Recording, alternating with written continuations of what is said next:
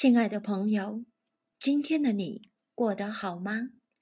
我是茶道师若琳，在上海问候您。接下来，让我们一起享受一杯茶的时间。今天和大家带来的内容是普洱茶内飞的由来。它有什么作用呢？普洱茶内飞是指压在饼茶、沱茶、砖茶里的印有产方或定制者标记的印刷纸张。因为内飞是紧压在行茶上的，不容易调换，所以具有很好的识别作用。在制作行茶的过程中是怎么放内飞的呢？先把鲜叶茶茎用适量的水搅拌，茶水均匀之后按紧内飞。为了不影响透气，把茶叶先放入布袋内，然后再将茶叶放入桶里开始蒸茶。蒸的过程中要盖好桶盖。烧水要均匀，要保持水沸气足，不能中断火。等茶叶蒸到软度、富有弹性的时候，把茶叶包从桶内取出，将布袋紧压成球，再放于压力台上，将茶叶压制成型。等冷却后。再将布袋内的茶饼取出，就可以看出普洱茶的饼形，也可以看到刚才放内飞的位置是否合适。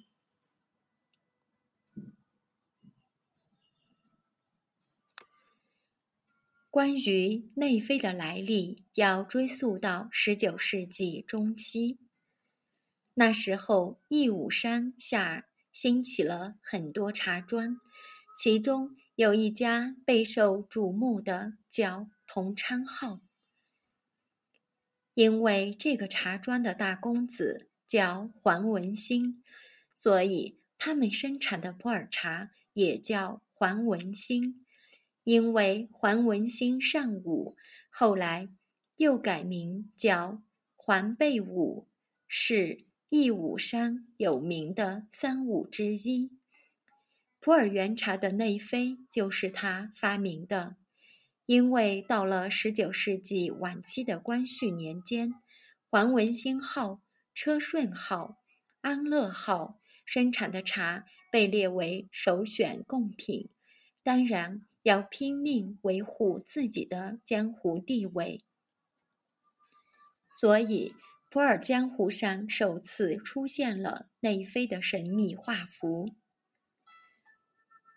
内飞，内飞，就是藏在里面飞，悄悄的飞。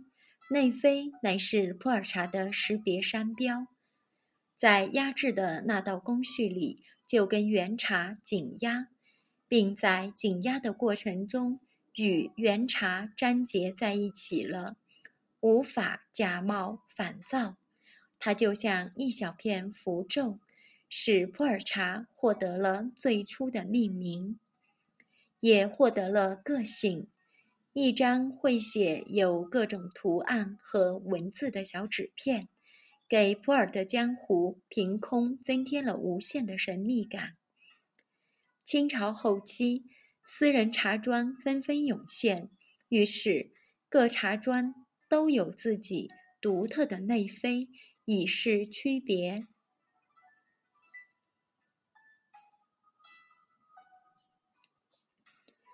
随着时代推进，普洱茶市场的发展，内飞已经出现了不同种类，有薄油纸细字内飞、美术字内飞、粗体粗字体繁体产内飞、简体产内飞、傣文内飞、薄油纸细字内飞。薄油纸细字内飞为云南七子饼。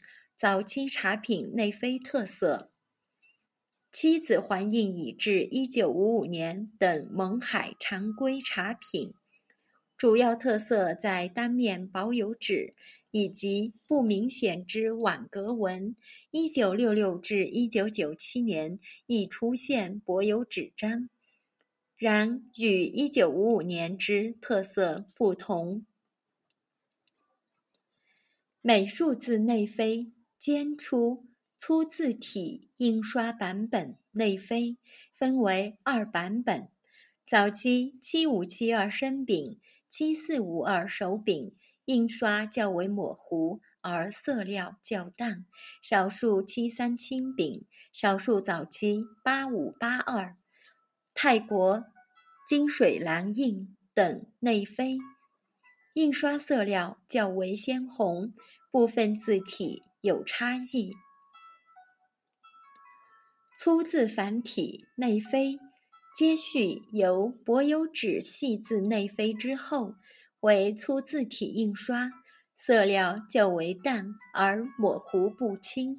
薄油纸质使用时间约为一九九五年至一九九六年间。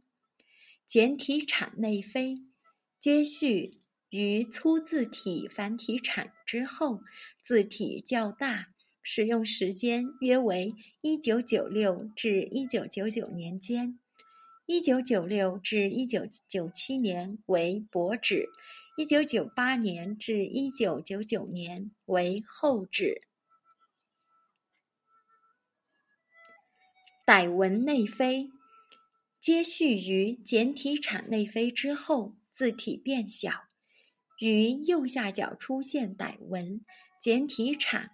后纸质生产时间原先为一九九九年开始至二零零二年初，二零零三年底因勐海茶厂接受定制茶品使用特殊内飞，从此开始至二零零四年勐海茶厂改之前都有生产傣文内飞。现如今。识别商品真伪以及要区分商品的产地、厂家、价格等，都有二维码等高科技的东西来储存信息。老普洱茶生产的年代没有这些，内飞在当时就具有这方面的作用。不得不说，这是当时的一大创造。普洱茶的名气已经享誉国内外，有很多不良商家在市场中以次充好，于是内飞已经成为辨别真伪的重要依据。不同的商家都有不同的标记，供消费者辨别。好了，今天的分享就到这里，明晚再会。